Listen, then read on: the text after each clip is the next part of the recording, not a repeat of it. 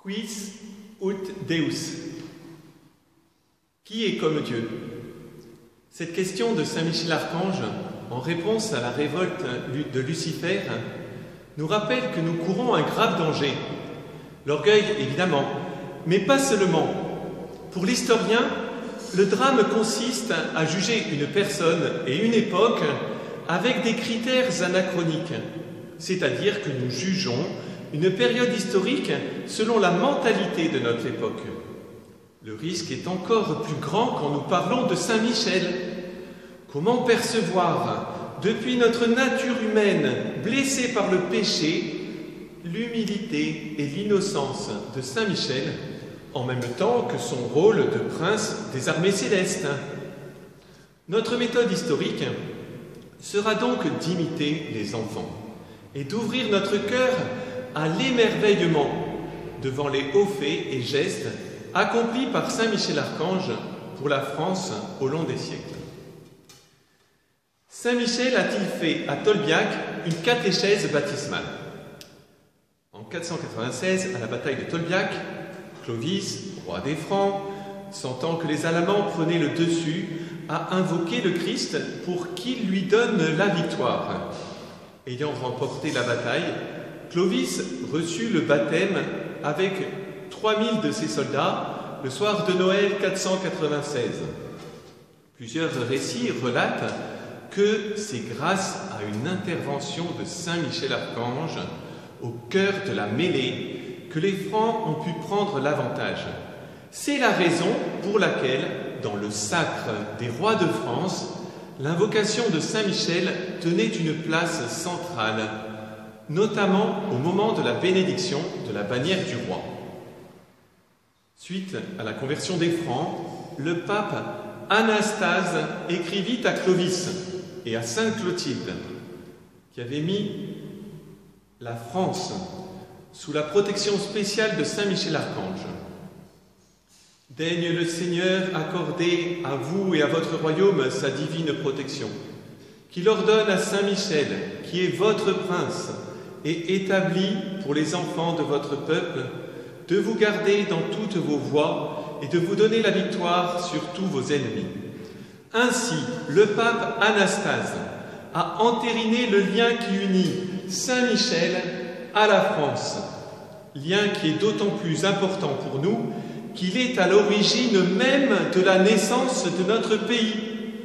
Pour aider la France à mener à bien sa vocation, le Seigneur lui a donné le guide le plus puissant et le plus sage qui soit, le premier des anges, Saint Michel. Comment Saint Michel a-t-il fait d'un îlot rocheux un sanctuaire unique? Nous sommes en 709, sous le pontificat du pape Constantin, quand l'évêque d'Avranches, une ville de Normandie, fait un rêve étrange l'archange Saint Michel lui demande très clairement Je veux être honoré ici, comme au mont Gargano, édifie pour moi un temple sur le mont Tombe. Le mont Tombe n'est alors qu'un amas rocheux sur lequel des ermites ont bâti deux chapelles. La mer a rongé la roche tant et si bien que le mont est devenu une île. Mais que penser de ce songe? L'évêque ne veut pas y prêter trop attention. Saint Michel voudrait être honoré en France comme au mont Gargano, où il est apparu vers l'an 490 à l'évêque Siponto pour lui demander la construction d'un lieu saint en son honneur. Non, ce songe doit être le fruit de son imagination. Mais quelques nuits plus tard, l'archange réapparaît à Aubert en songe et lui dit Tu dois obéir sans délai. L'évêque ne sait plus que penser. Il décide de jeûner pour demander à Dieu de l'éclairer sur la nature de cette demande et s'il s'agissait du démon? Une troisième fois, Saint Michel intervient. Incrédule, tu mets trop de temps à croire, lui lance-t-il en lui administrant une chiconode sur le front. Aujourd'hui encore, sur le crâne du désormais Saint-Aubert, on peut voir distinctement la blessure administrée à l'évêque par le Saint-Ange le soir de sa troisième apparition. Cette fois-ci, plus de doute. Aubert se met au travail. Le chantier avance, mais voici qu'un souci se présente. Pour la dédicace de l'Église, il faut une relique. Mais comment trouver une relique d'ange? Envoie un messager au mont Gargano, lui indique Saint Michel, qu'il rapporte un fragment du marbre où je me suis posé et un morceau du drap vermeil que j'ai laissé sur l'autel. Sur le voyage du messager, de nombreux miracles sont accomplis. À la mort de l'évêque en 725, l'église du Mont est déjà devenue un lieu de pèlerinage. Le bruit s'étant répandu que de nombreux miracles se produisaient en cet endroit, les pèlerins y accourent bientôt en foule, apportant aux chanoines leurs offrandes qui servirent à développer les constructions de la future abbaye. Les monarques ne dédaignèrent pas de suivre la foule, et le mont reçut la visite de Childebert II et de Charlemagne. Le duc de Normandie, c'est lui, Richard Ier, qui fit abattre l'oratoire de Saint-Aubert et fit construire à sa place, en 966, sur le fait même du rocher, une vaste église entourée de bâtiments spacieux et il y installe 30 moines du Mont Cassin. Richard II poursuit l'œuvre de son père et fit élargir le sommet du mont en faisant construire d'épaisses voûtes tout autour qui serviront d'assises à une église plus vaste. C'est dans ce soubassement que la crypte Notre-Dame sous terre trouve sa place. L'abbaye ne cessera de s'agrandir au fil des siècles pour devenir la merveille que nous connaissons aujourd'hui. Quant au pèlerinage, il ne cessera de se développer et devint une institution du 9e au 11e siècle, conduisant à l'établissement du réseau des chemins montés, dont la première mention connue date de 1025. Aux alentours de l'an 1000, le mont Saint-Michel faisait l'objet de la vénération du monde entier. Les documents d'archives parvenus jusqu'à nous confirment que les pèlerins venaient en effet de toutes les provinces de France et de plusieurs pays européens. Originaires d'Écosse et d'Irlande, ils traversaient l'Angleterre puis la Manche en bateau. Beaucoup venaient également du Sud, d'Espagne, d'Italie. De nombreux témoignages concernent surtout des pays germaniques, allemands, Allemagne, Suisse, Pays-Bas, Belgique. On en connaît également quelques-uns pour l'Europe de l'Est, la Pologne par exemple. De nombreux hôtels et églises lui furent dédiés en Italie, en France, en Allemagne, en Angleterre et en Espagne, à travers toute l'Europe jusqu'en Irlande et en Russie.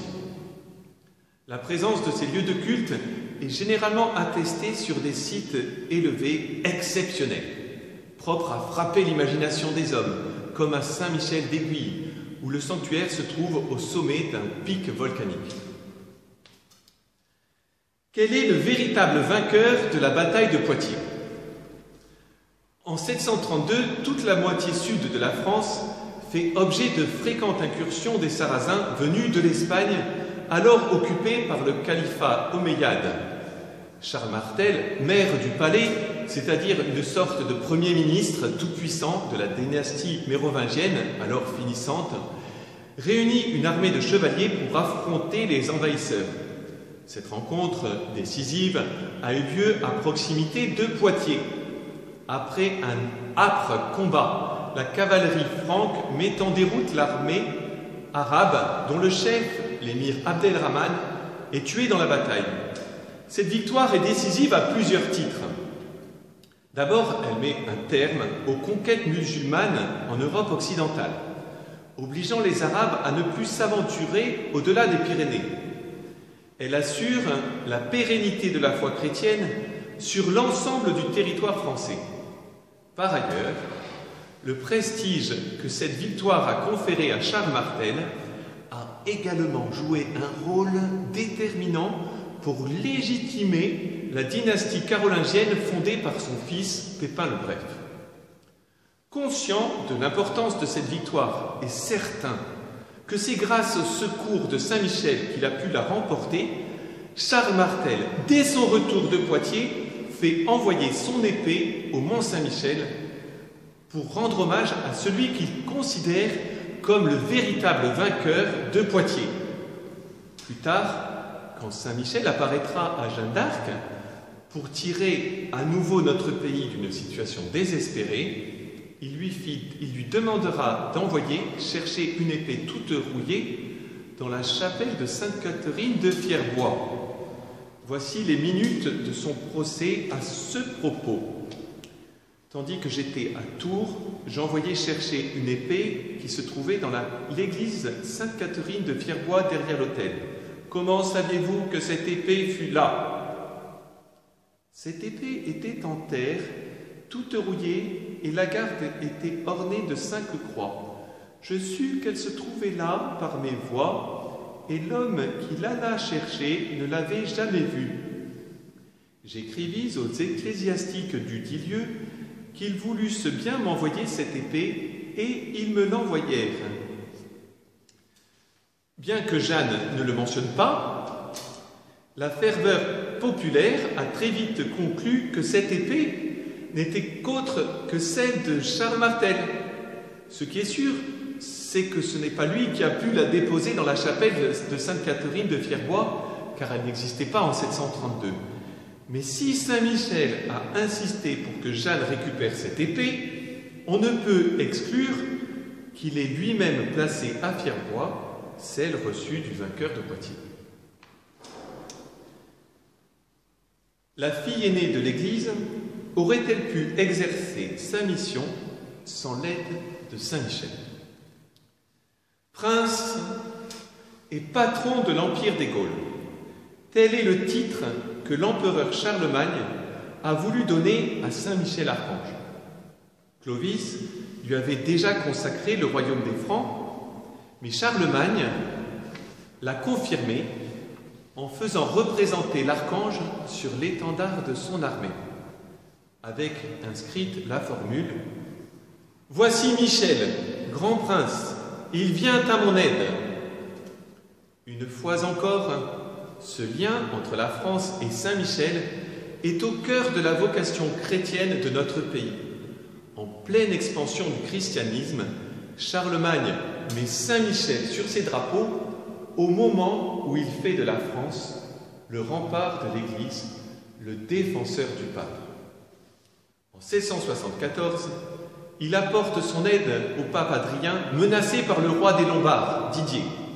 Puis, il mène des expéditions en Espagne pour soutenir les chrétiens face aux morts. Enfin, en 799, il se porte au secours du pape Léon III faussement accusé par ses adversaires de nombreux crimes et emprisonné en attendant d'être jugé. Charlemagne le fait libérer et escorter jusqu'à Rome, réhabilitant ainsi le successeur de Pierre. C'est en remerciement pour sa fidélité que le Saint-Père le couronne empereur d'Occident en l'an 800. Une mosaïque de l'époque relate symboliquement ce lien entre le roi des Francs et l'Église. Elle le représente en effet comme ceci. Saint Pierre, premier chef de l'Église, remettant un étendard à Charlemagne. La protection de Saint Michel se poursuivra ensuite tout au long de l'histoire de France, notamment, comme nous le disions, avec Sainte Jeanne d'Arc, à qui Saint Michel va révéler sa vocation pour délivrer la France des Anglais. Aujourd'hui encore, nous devons confier notre pays à son protecteur, Saint Michel. Au nom du Père et du Fils et du Saint-Esprit. Amen. Saint Michel Archange, défendez-nous dans le combat. Soyez notre secours contre la malice et les embûches du démon. Que Dieu lui commande, nous vous en supplions. Et vous, prince de la milice céleste, repoussés en enfer par la force divine, Satan et les autres esprits mauvais qui rôdent dans le monde pour la perte des âmes. Au nom du Père et du Fils et du Saint-Esprit. Amen.